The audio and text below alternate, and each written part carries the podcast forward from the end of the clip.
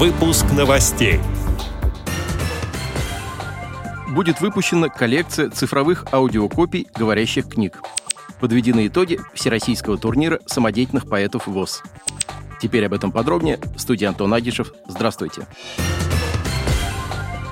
1 апреля в КСРК ВОЗ состоялся финал 11-го Всероссийского турнира самодеятельных поэтов ВОЗ. Турнир утвержден Центральным правлением ВОЗ в 2003 году и с тех пор регулярно проводится по нечетным годам в различных регионах страны. Основной целью турнира является поддержка и популяризация творчества незрячих самодеятельных поэтов, содействие в совершенствовании их мастерства и создание условий для успешной интеграции в современное общество. В этом году турнир проводился в очно-дистанционном формате. Организаторам поступило рекордное число заявок. Было 99 участников из 37 региональных организаций ВОЗ. С середины февраля КСРК ВОЗ проводил онлайн-трансляции, во время которых звучали конкурсные работы незрячих авторов. Финал турнира самодеятельных поэтов ВОЗ транслировался в эфире «Радио ВОЗ», на голосовом портале «Тимток КСРК», в группе подразделения культуры КСРК ВОЗ, в социальной сети ВКонтакте и в одноименном телеграм-канале. На открытии мероприятия финалистов турнира поприветствовал президент ВОЗ Владимир Сипкин.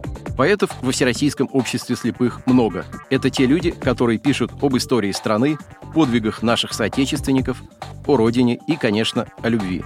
Поэты высокого класса участвовали в отборочных состязаниях и были выбраны 12 лучших из 11 региональных организаций ВОЗ. Я желаю всем участникам финала крепкого здоровья, счастья, благополучия. Пусть победит дружба, сказал президент ВОЗ. В финале конкурсанты представили свои поэтические произведения и продемонстрировали интеллектуальные способности, навыки стихосложения и умение рифмовать строки.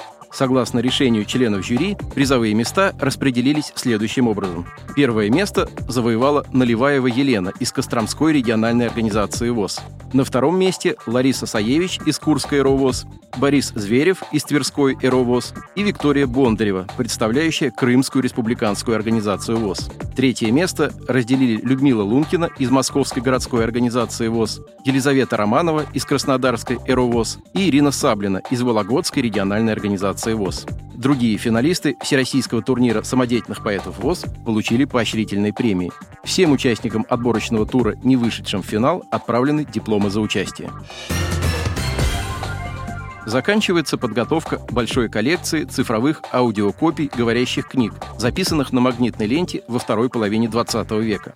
Об этом сообщает издательско-полиграфический тифлоинформационный комплекс «Логос ВОЗ». Для незрячих читателей в этом году оцифруют финальную подборку литературных произведений, озвученных советскими дикторами Ильей Прудовским, Владимиром Самойловым, Евгением Терновским, Валерией Лебедевой, Светланой Репиной и другими в период с 1960 по 1990 год. Читатели с нарушением зрения ждут самые разные издания, в числе которых поэтические сборники, учебники и художественные произведения в прозе. Ранее сотрудники издательства «Логос ВОЗ» уже подготовили цифровые копии более чем 10 тысяч старых аудиокниг. Эти издания на флеш-картах затем отправили в специальные библиотеки для людей с нарушением зрения в разные регионы России. Решение перевести аудиокниги в цифровой формат было принято ради удобства, а также потому, что аналоговый носитель постепенно приходит в негодность, и доступ к старым записям в скором времени мог бы быть потерян.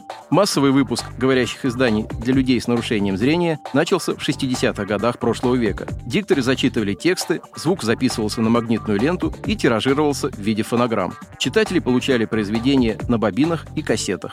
Теперь им станут доступны аудиокниги в гораздо более удобном формате. Отдел новостей «Радиовоз» приглашает к сотрудничеству региональной организации. Наш адрес – новости собака. О новостях вам рассказал Антон Агишев. До встречи на «Радиовоз».